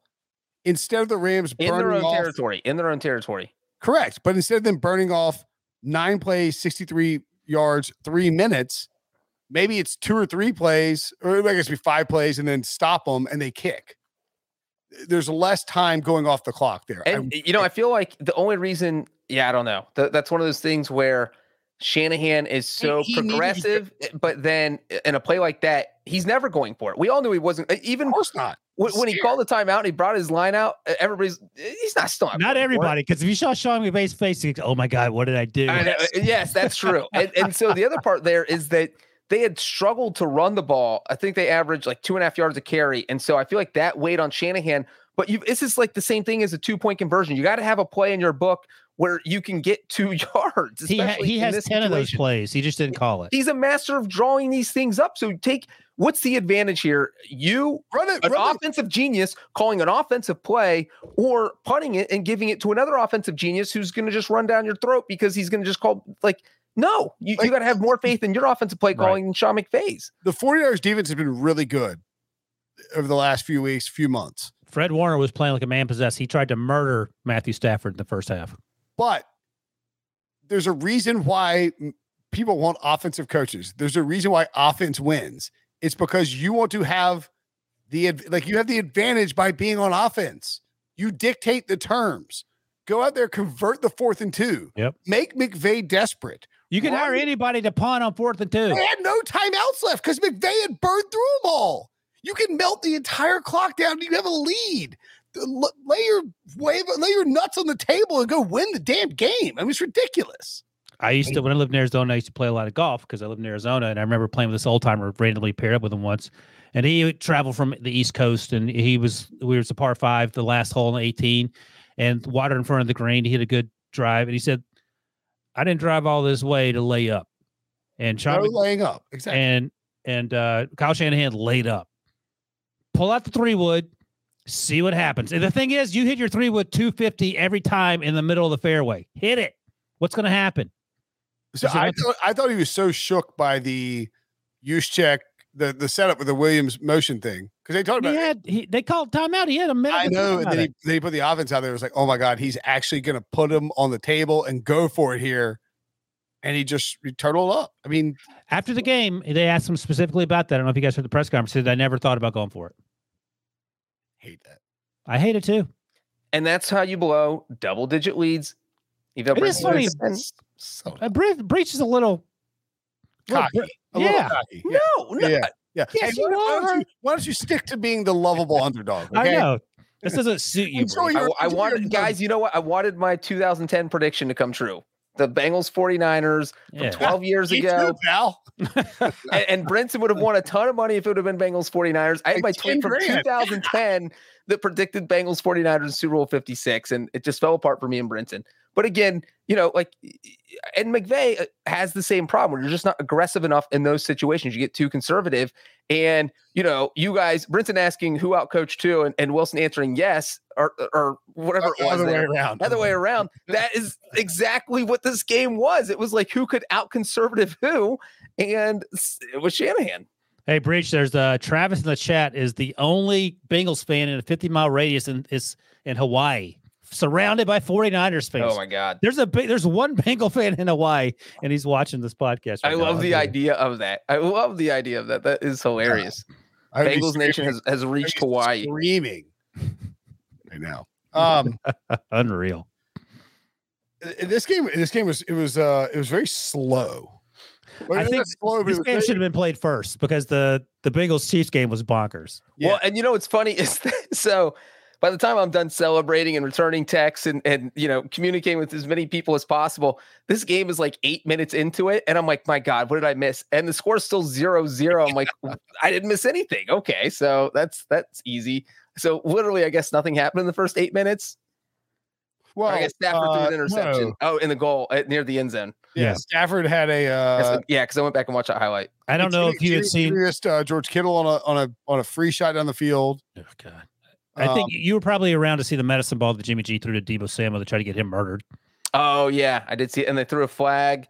But like 10 seconds And then before pick it up. Fox Fox posted put a tweet on the broadcast. It was like Deebo Samuel doesn't want to hear you talking about what Jimmy G does on the field. He backs his quarterback. And then the very next play is just Deebo just getting trucked like as he goes sorry, as he goes across the middle because Jimmy threw a helium balloon. All right, they, they, people have noted that we are sort of, you know, passive aggressively dumping on the Rams. The Rams won the football game. Cooper Kupp played amazing. Odell Beckham played out of his freaking mind. Kendall Blanton came in for an injured Tyler Higbee, had five catches, 57 yards. Kendall Blanton, by the way, undrafted out of Missouri, played with uh, Drew Lock in Missouri. He was the fifth best wide receiver on that team, a pass catcher, tight end. Like he ranked fifth in receptions that year. It just goes to show you, like, it don't matter where you start. But when your numbers called, show up and, and make some plays. But uh, Cooper Kupp had another sort of weird drop, which we've seen on a couple weeks in a row. But And didn't- Ben uh Skowronek had a And uh, hey, look, I'm the guy here that says uh, McVay is a top five coach. I thought that uh, you know Stafford for this big game situation obviously made a couple uh, not great throws, interception, the, the other pass that should have been intercepted. But overall, I thought he played well. Stafford played well. It's it, it's insulting. Uh, Which and no, hold No, I on, mean, hold I'm on. not going to give him an A plus. I would give him like Right. a B plus. But It's considering fine. this, well. considering the circumstances, But wait, so- hold on a second, Bruce. Sorry to interrupt you. The interception, you, Brinson, you're not convinced it's his fault. It was his fault. I don't know who else's fault it was. No, no, he, was yeah, his. he threw it behind him, but it was I'm saying that like he didn't like it, it got popped up and that just happened. Fair enough. But if that if Jaquiski Tartt catches that interception, this is hundred percent Matthew Stafford's fault. Oh, yeah. That's the that's the difference in the game. Sure. So I think B plus is generous. I'll, I'll give him a B. Yeah, I guess. I mean, we're not. I think that the forty. I I think the Rams played I think the two games are maybe similar in a sense. The Rams were the better team for for the entire. I think the Rams played the better game and probably should have been winning, They were dominating every category at halftime other than the score. and we're losing. And it felt like it was on Sean McVay more than Matthew Stafford to me. Yeah, they if I recall, it was 42 plays to 20 plays at half, seven for 10 for third downs against one for three for third downs, and they they had like 20 to what 10 time possession. Yeah, they were. Uh, they'd run like forty-five plays to. Yeah, I mean it was it was crazy. So it was the interception, and of course, Breech's guy Matt Gay can't kick a field goal unless it's 35 Well, yards. and you know what? That was the only thing I was going to give McVay some uh, issues for was look, you got a fourth and eight from your opponent's 36. If your kicker missed on a fell short on a 47 yard field goal, you don't send him out for a 54 yarder. Clearly, Gay, whatever he got, he, he was injured last week. Something got banged up on his body, his lower body. That's why he fell short in the 47 yarder. You don't set him out for a 54 yarder. That kick had zero chance. you had a much better chance of converting a fourth and eight than Matt Gay did of hit, making a 54 yarder. So, and I think Matt Gay would appre- would would would, would uh, agree with that. Excuse me. yeah, No no way, uh, you're kicking going- Travis, Travis in Hawaii, who's running around screaming about the Bengals. His entire family is Giants fans. I'm the youngest of four siblings and the only Bengals fans that I, that I know of. It's a beautiful feeling, man. My whole family is rooting for me. Good Travis, you. that is awesome. how, What? how the hell are you gonna be a Bengals? I know, right? James Burrow in the chat says Wilson's going to keep Stafford out of the Hall of Fame because of an interception he should have thrown. Wouldn't Yes. it be funny if if uh, Wilson gets a vote like in two years and then he's there voting when uh Oh boy, I'm going to be in the room. I mean, And you know- Stafford's if Stafford wins the Super Bowl, he's getting the Hall of Fame. It's just Uh, You know, real quick, since we're we're talking about Travis here, I want to give a shout out to Scott and Derek who recognized me in Nashville last weekend. Said they were huge listeners of the Pick Six podcast. Wow. hell yeah. Yeah, uh, I, I said, all right, I love you guys, and so they bought me a drink. shots you take? Was, yeah, you don't want to know. Where where'd you where were you on Broad Street? Uh, I actually saw them at Doghouse Saloon, which is where we did our draft show. So kind of uh, But you're hanging out in the spot where we do the drafts. The draft. no, show? the the tailgate tailgate brewery. Oh, for the game, right? right, right. brewery was the uh the Bengals bar, and so I'd stopped over there. This was Friday night, the day before the game. So as we sit here, Sean Blank got recognized at his gym, according to him, and now Breech has got recognized walking around the, the streets of Nashville. I mean, I had a no, I don't know if I had my jersey. I don't remember, but yeah. I mean, Yeah, Breech is wearing a Breech jersey. Hundred percent, hundred percent. Like, hey, are you uh, are you are you Jim Breech? He's like, uh, no, I'm actually John. I'm, I'm John. Jim Breech, You have to die now. of. Breech jersey and Zubaz, hundred percent. guys, they hadn't been that far in the playoffs in 33 years. What am I gonna do? I don't blame you. Not wear it? I don't blame you. Are you you're wearing it now, right? Yes. Yeah. With You gonna wear it to the Super Bowl? I Yeah, mean, we'll see. Why not? I'm gonna pack it. I'm gonna have it with me. Yeah. All right. Yeah, so, I'm not gonna wear it on set when we're doing our pick six uh. HQ shows. Or maybe They I will. today I don't on- know. and, and look, and look, like we're not crapping on the Rams. We're just talking about this game as a whole. Like the Rams, I thought had chances to take the game, didn't do it. If you the 49ers are that team you don't want to let hang around. And and and they and the, the Rams did, and the Niners At halftime, I thought the 49ers were going to win the game based on the way things had played out because Yes. the 49ers couldn't have played much worse. The, the Rams made some mistakes, but were dominating, and all the 49ers had to do was come out and figure out a way to run the ball, and they couldn't do that. Yep um, so after the game, Niners are now out. Unfortunate for some of us. The um, know, GM goes down talking to the team. John Lynch gives everybody a high five, but there's one long embrace with Jimmy Garoppolo. I mean, he's to be. He's gone now, right? I think. I think Shanahan this- said as much in a recent press conference interview, I believe he was asked after the game. He's like, you know, "What- "What's the future of Jimmy G?" It's like, I'm not, not gonna talk about that right now. Like, being ridiculous. It is. I I understand we have to ask those questions, but it is a little ridiculous to be like, "Hey, I know, um, I know you just lost this hard fought game against your uh, division opponent. Yeah, good catch by Jeff Darlington there of uh, ESPN. It's it's like I know you lost this close game in the NFC title game, uh, but what, what's what's your future plans with Jimmy G? It- it's almost it's it's hard to imagine Jimmy G being back because he hasn't played so well that you would stick with him and you spent all this draft capital to get Trey Lance. Trey Lance needs to be ready. Starting next year. I'd Yeah. be a little I'd be a little nervous if I was an Irish fan. I mean, Why? because Trey Lance didn't play down the stretch this year. Well, think about it this way: could it be worse than Jimmy Garoppolo? Like substantially worse? I, I thought Jimmy G played pretty well on, on Sunday. Okay. Well, Like I'll ask again. Could, Bad. could he be substantially worse than Jimmy Garoppolo over the course of the season? And he adds the element to the running game that they've never had. I mean, Kyle Shanahan didn't play it, man. He was a rookie coming from an FCS program that didn't play last year. I'm just asking a question that you still yes, haven't answered. yes, he could be substantially worse. Breach, do you think he'd be substantially worse than Jimmy Garoppolo? I don't think he will be. I'm saying he could be. No. Well, I don't opinion- think he's going to be much better. Otherwise, I th- felt like if if they were even, I think Shanahan would have played him because you want to get Well, your that- rookie in there. Well, think about it this way, though. How much did Patrick Mahomes play in year one with Alex Smith there? I mean, it's not that dissimilar situation. Or They, they were winning. The Niners were three and five. I mean, the Chiefs were winning a bunch of games. But the expectation was that Trey Lance wasn't going to play this year. Mm. I, well, I don't. I do not think Trey Lance is going to have the amount of success that Patrick Mahomes had. That's in not what I'm first year as a saying. But I, I'm saying Alex and that's Smith, what I'm saying. I'm saying I do not think Trey Lance is going to be a huge upgrade over Jimmy Garoppolo. right, but he's not going to be substantially worse, which is what was my question. No, I don't think it'll be substantially worse. I I, I do think I, I I think that Jimmy G has been better than what he's been given credit for. Well, again, I, I'll couch it in, in terms that we can relate to. Under no circumstances would I trade anything other than a seventh round pick for him if I were a Steelers fan. Oh, I, do not. I do not want him in Pittsburgh. I, I mean, think I, I'm just a not- third round pick at worst. No, he very well may. But I again, do not want him on my team. I do not want him in a dream. You sound like Sam I am from Green Eggs and Ham. d- does he make the Steelers? Oh, That was a dunk. It was Dr. just- Seuss talk. Does he make the Steelers better? Is my point. Than Mason Rudolph. probably not. That's my. I would point. I would much rather have Jimmy G than Mason Rudolph. You're going to win one more game. Big whoop. No, no, no, no, no. Okay. Mason well, Rudolph, what are you talking about? Mason Rudolph's like hit somebody on the head with a helmet one time. Jimmy G's been to a Super Bowl, man. okay. All right. We'll see. I mean, I, I, I don't know what to tell you. Jimmy, I would much rather have Jimmy G than Mason Rudolph.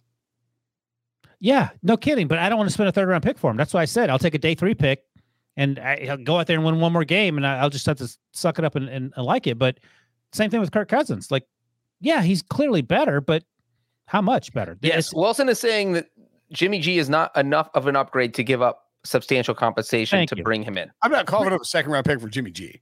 Breech. I would 100% on any any given day of the week take Gardner Minshew over Jimmy G. I'm not even joking. Does four hours go to the Super Bowl with Gardner Minshew?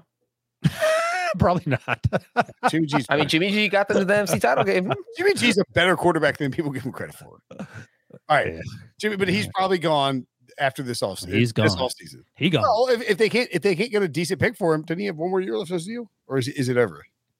I don't know. He's We 30. this the other day. Um, He gone. He gone. I told you. I'm just trying to check. Yeah, he's got one more year left on his deal. How much is it for? 24? 20 yeah he's gone uh, 27 million dollar cap hit uh 1.4 million dollars in dead money so they Yes. 20 yeah he's gone Jimmy's As gone. my soccer coach in high school used to say, Arriva Dookie. You were off. yeah That's- he's he is uh he is toast but they'll, they'll, they'll get something for him more than what wilson's talking about No, I'm. He will probably get a third round pick. I don't think a second round pick. I wouldn't do a second round pick. But okay, let's think about it this way. What happens if he goes to, to New Orleans, for example? How much better is that team? Are they better than they were with Jameis? if sean payton was there i would i would like that a lot but no, Would they be better than, with, than they were with Jameis with Sean Payton? eh, even Even. even. Yeah, not much. Is he better know. than Tua? i would take jimmy g over Tua. Breech. Right, I mean, Younger, Tua- cheaper. If you're taking half the a do- contract stuff into factor, Half a dozen of one. yeah, maybe. Jimmy know. g or jordan love Same difference. I'm going with Jordan Love. He's cheaper, and I don't know what he might be better. He's more athletic for sure. all right let's take a break and then we'll talk about another break and then we'll talk about this Oh, super bowl I thought you were going to take a break and then so we could talk. We're going to talk about the actual Super Bowl. Super Oh, Bowl yeah. matchup featuring the Cincinnati Bengals coming up next. This episode is brought to you by Progressive Insurance. Whether you love true crime or comedy, celebrity interviews or news, you call the shots on what's in your podcast queue. And guess what? Now you can call them on your auto insurance too with the Name Your Price tool from Progressive.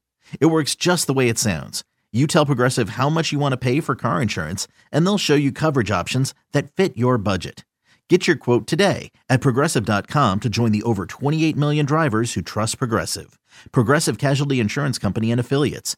Price and coverage match limited by state law. Robert Half research indicates 9 out of 10 hiring managers are having difficulty hiring. If you have open roles, chances are you're feeling this too. That's why you need Robert Half. Our specialized recruiting professionals engage with our proprietary AI to connect businesses of all sizes with highly skilled talent in finance and accounting, technology, marketing and creative, legal, and administrative and customer support. At Robert Half, we know talent. Visit RobertHalf.com today. Okay. Super Bowl 56. Cincinnati Bengals and the Los Angeles Rams, the Wrestling Bowl. I love it. Love it. Um, the odds at let's see, I'm sure William Hill have Devo. Good, good job, Devo. Ooh, it's actually moved up a bit. The under has come crashing down. It's I open at three and a half. Three and a half has moved up to four. So I would say this off the bat. Take the under now. Bet the under now. That under closes at 47. No one loves running more on first. And it- look, it's entirely it's entirely possible that it ends up going over because of a flurry of of uh second half scores because you know Ja'Marr Chase gets single coverage or or Tee Higgins, you know, uh, Ramsey's on Ja'Marr Chase and Higgins gets loose and Burrow throws it deep and Stafford throws some bombs to Kupp. It's possible, but that line is too high, and it will come down, in my opinion. The the Rams minus four is really interesting because I I think the narrative will be you don't bet against Joe Burrow. But I also think that the Rams are a much, much better team overall in terms of health and superstars and key players than the Bengals are right now. Having said that, Mm, I don't. I I am petrified about betting against Joe Burrow. The t- Tyler Higbee's out. Who who who's out for the who's hurt for the Steelers? Uh, the Steelers, the, the It's Bengals. CJ Uzomah immediately the exact counter. Like, yeah, Tyler, Yeah, I I don't think the storyline's Rams, the. Rams tight end is out. So I don't think the storyline's going to be. Well, you said they're don't bet against. Don't bet against Joe Burrow. I think it's going to be Aaron Donald and Von Miller are going to destroy the horrible Bengals offensive line. That's going to be the thing everyone's going to talk about. That Joe Burrow's going to have uh, PTSD from the Titans game because he's going to get sacked 18 times instead of nine times, and so. I, I, but I think there's a lot to consider here because you have Zac Taylor, who was the QB coach for the Rams the last time the Rams were in the Super Bowl. So he understands Sean McVay. Sean McVay doesn't understand Zac Taylor's offense as much as Zac Taylor would understand Sean McVay's offense. Does, Does, does Zac Taylor understand Zac Taylor's offense? I'm gonna push I back. mean, probably not. I'm going to push back on Zac Taylor doesn't understand what Sean what or Sean McVay doesn't understand what Zac Taylor is going to do because No, I think that Zac Taylor learned. I would think that's a slight McVay. more advantage for the Bengals than the Rams. Nah, I disagree. Yeah, well, I think I think the guy who I mean, McVay and Shanahan. I, I I think it's I think it's. Oh wow, that's crazy! The first Super Bowl without a top three seed from either conference in NFL history. Love it. What a And second Super Bowl appearance in the past four years. Of course, they lost the. Patriots a few years ago. Bengals, their third Super Bowl appearance in franchise history, previously 0 2.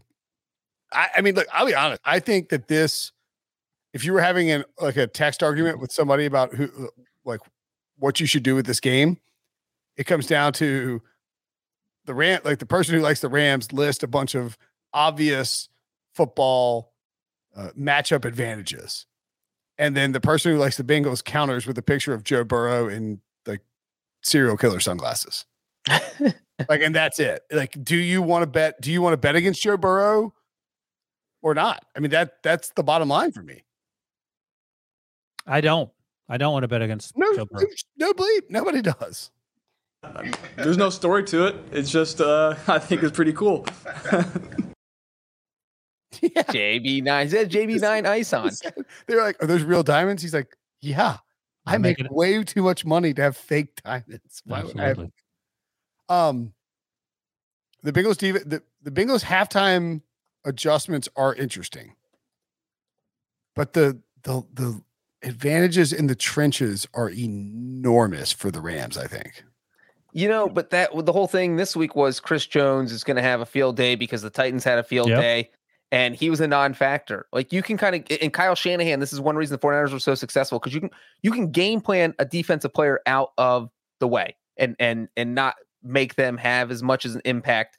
Uh and I think that's something that we'll see Zac Taylor do. And Chris What- Jones did have Joe Burrow in his grasp, about to yank him down in, in the And drive, and then Joe Burrow, Joe Burrow magically, huge- yeah. Exactly. Houdini didn't got two huge first downs on those plays. And so, you know, whether it's running on first down 12 straight times uh, with Joe Mixon, there's good and running away from where Aaron Donald is. I think we'll see a lot of Joe Mixon, but I do think that, uh, like I said, I think it's going to be Von Miller, Aaron Donald against the Bengals offensive line. So it's just going to be eh, quick passes and, you know, Burrow can do that. The Bengals have the receiving game to do that. You'll have Jalen Ramsey and Ja'Marr Chase. But I don't. I think that's a good matchup for the Bengals in the sense that you'll have Tee Higgins, Tyler Boyd, uh, dealing with the rest of the Rams secondary, which I think is an advantage for the Bengals.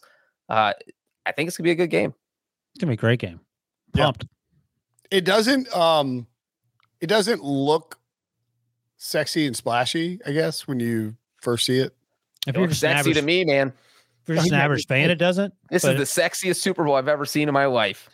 Put it on the marquee. The Los Angeles Rams, the second team ever to play a Super Bowl at home against the plucky Bengals. plucky. They are plucky. What's your confidence level in winning, Breech? On a scale of one to ten. I would say a six. It's not. I don't. You know, like It sounds like a five, but you're pushing it up to a six. To me. it's. I'm gonna pick the Bengals without feeling like I'm a homer. I, let me say that. I'm picking the Bengals, and I, I I'm clearly not a homer. Our guy Stephen Yeah. O. Sportsline had the Rams true. had the Rams winning 58 percent of the time by an average of three and a half points over under 48 and a half, and that was his first run at the simulation. So we'll see 58 percent of the time. I I guess that sounds about right. Home game, the defensive I mean- issues that you mentioned. six. Uh, did the did the Rams? No, the Rams didn't win the last play, obviously, but like five of the last six NFL playoff games have been decided on the last play. I mean, th- this this line is probably good. You know, th- this is I- it and be- six of the last six, all by six points or less, with five of them by three. it would be really surprising if I would be very surprised if the Rams just blew out the Bengals because what we've seen from the Rams, and again, we talked about this with McVay, he's very conservative. Now he's only lost one game with the second half, uh, with a lead going into the second half, but he loves to. This is why I like the under. He loves to sort of turtle up, run the football, and I think even we saw it if it, if it's a two score game. Let's say the Bengals are down uh, 21 to 10. I don't think Zac Taylor's just unleashing Joe Burrow. I think he's still running the football some in the third quarter. So I, I do think there's a very good chance this game stays way under that 50 point total. Uh, my my to me, oh my god, I can't let say this. I because I do not want to bet against Joe Burrow. Oh my God, you're gonna bet against Joe Burrow. Don't do it. No, I'm- Brenton, Brenton, we went undefeated in the conference title round against the spread. Don't don't ruin this.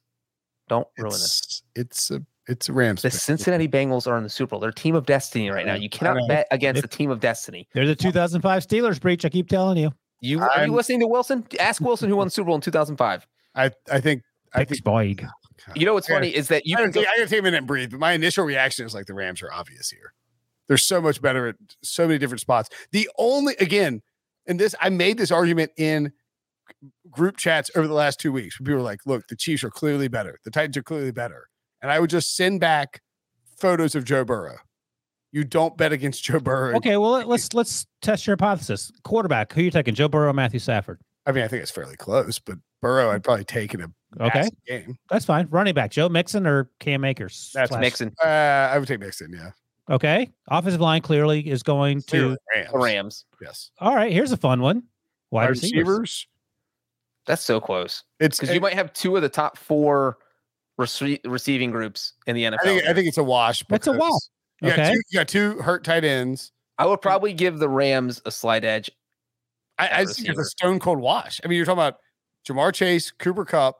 Well, you're saying that you that the skill position players are the, I, the- I said uh, across the board. Hold on. right match up to the yeah I, I think the receivers are a wash, and they're both two of the top four for sure. All right. So what's next? Defensive line clearly Rams. Yeah. Linebackers. Uh, Probably a Hmm. wash. Yeah. Safeties? Secondary is the Rams. No, uh, they'll break it up. Safeties are probably Cincinnati. I'll go the Bengals as safeties. Yeah. Bengals and safety, yeah. For And sure. I think corner- the Rams are cornerbacks, corners, but I think it's closer than you think. okay. Yeah. So that in that light, it, it's a close game. And then it ain't going to be a home game for the Rams. And uh, hold on, hold on. I have one big one. Uh, Evan McPherson or Matt Gay? Mm, that is a big one. Touche, Mhm. touche. Johnny Hekker or whoever your Bengals punter is. His name's Kevin Huber, and he's been there forever. Ryan, my goodness. All right, maybe a little bit closer than So Johnny Hekker. And uh, so these two teams actually did play Zac Taylor's first year. The game was in London, and the Rams won 24 to 10, but the Rams had a much more talented team. And it was a close game. It was 17 10 at halftime. Uh, it- it- both teams went over 400 total yards. And we're talking Andy Dalton. You know, we're not talking Joe Burrow. And uh, it just feels like, I- I don't know. I just feel like the Bengals match up well with them. the them. Bengals so- have nothing to lose. I mean, it's and a Super Bowl. Joe it's- effing Burrow is their quarterback. Like he doesn't, he doesn't flinch. He doesn't blink. He just wins games that you have to win. He's Some- unbelievable. Somebody in the chat just said McPherson and Gay are equal. Gay opinion. missed a 54 yard field goal by 54 yards. he's shorter. Evan McPherson has like the NFL record for most 54. I think they're I think they're trolling you, Breech. Breech, Evan- let me Evan- ask you. me Evan ask you- McPherson is the Joe Burrow of kickers. Yeah, I think they were trolling. Let me ask you this though, Breech, and this is a, a serious question. I'm Sean laughing, McVay's so- been there before to the Super Bowl. He Yeah. was gobsmacked by meeting Bill Belichick. Apparently, that's the, the rumors, and that had some effect. But he's been through the process. Zac Taylor was he on that staff? Yes, he was the QB coach. Okay, so he has some experience, but not as a head coach. Are you all concerned I about the, interviewed Zac Taylor at that Super Bowl Media Day. Oh, Did because you know you who were he- rumored to be hired, right? Right. Did you know who he was when you were talking to him? Uh, I don't know. I knew who he was because he had already been hired. The, the reports were already out there. I'm going to see if I can find it real quick while you guys talk. If you told me that Joe Burrow's uh, communication system in his helmet went out in the second quarter of the Super Bowl, I would take the Bengals. I do Oh. think I do think that's I mean like So you, I, don't so you have no faith in Zac Taylor. I think Zac Taylor's a problem.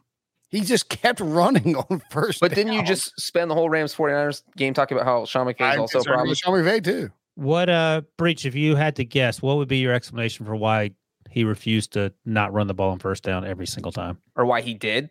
He he I- got away from it, then Burrow threw the interception.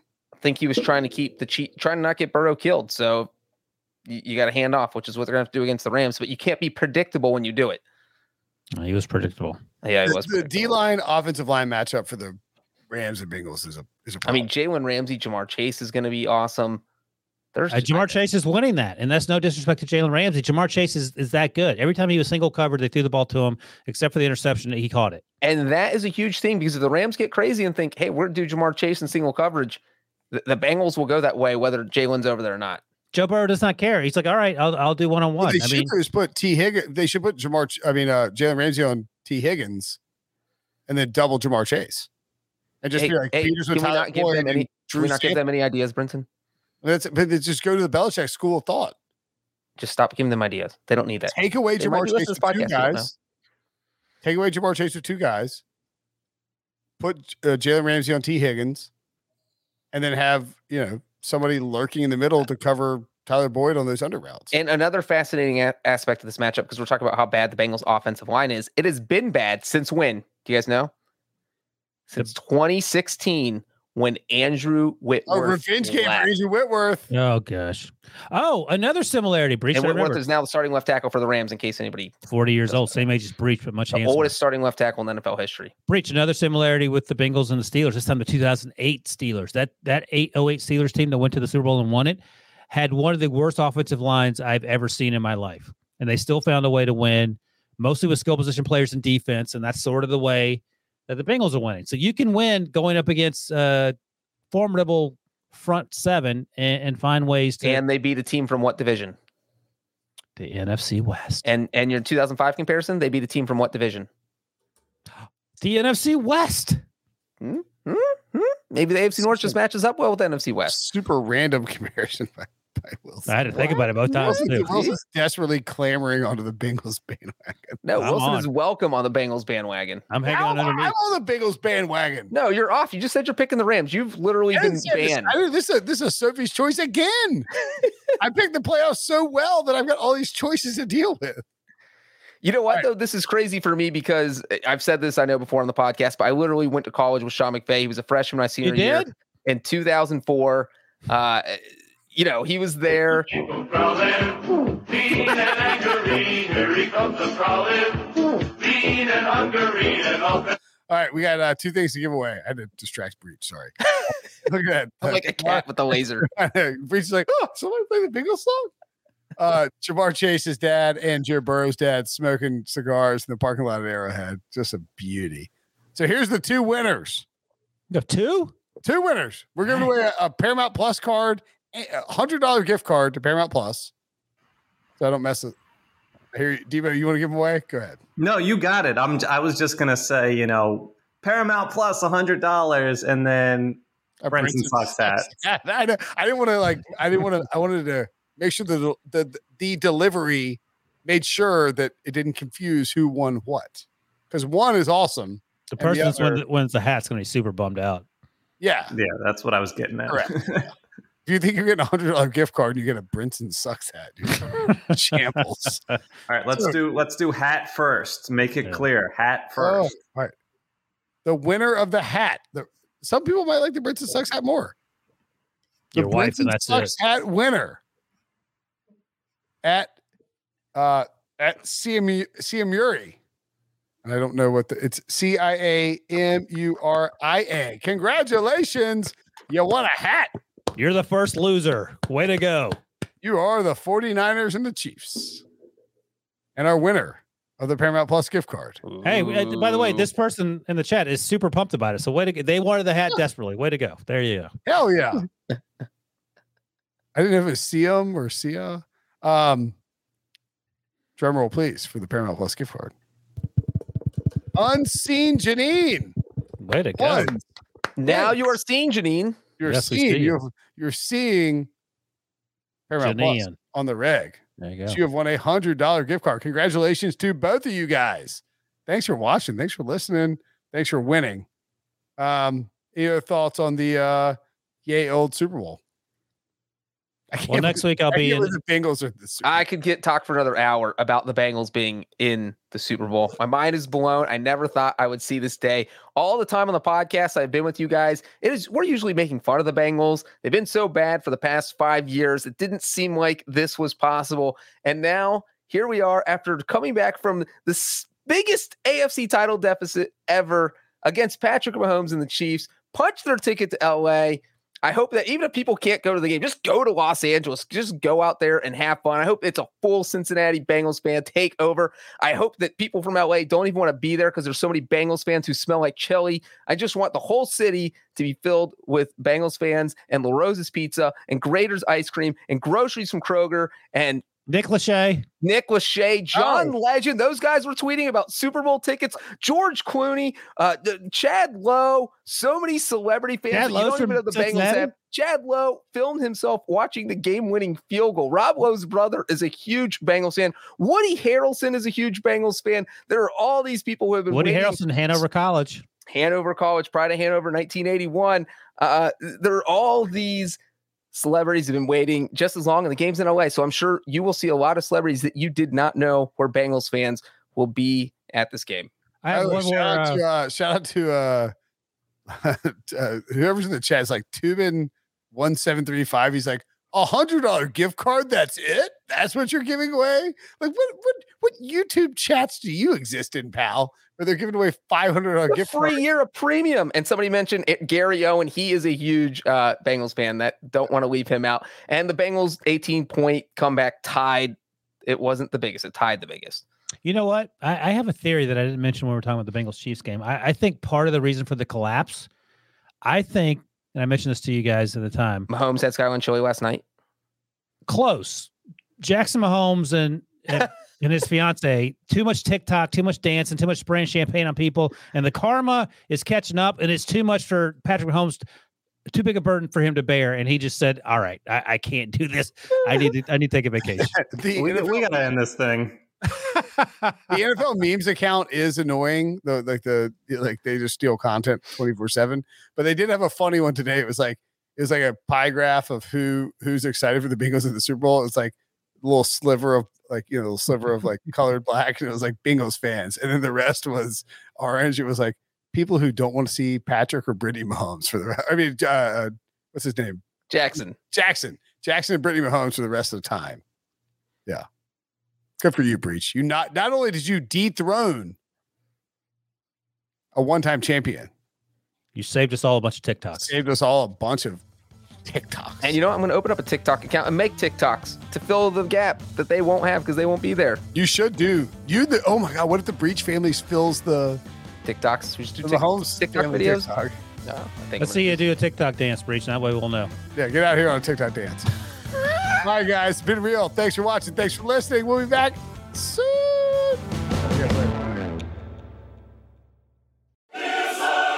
You can now relive the best moments of the UEFA Champions League 24 7.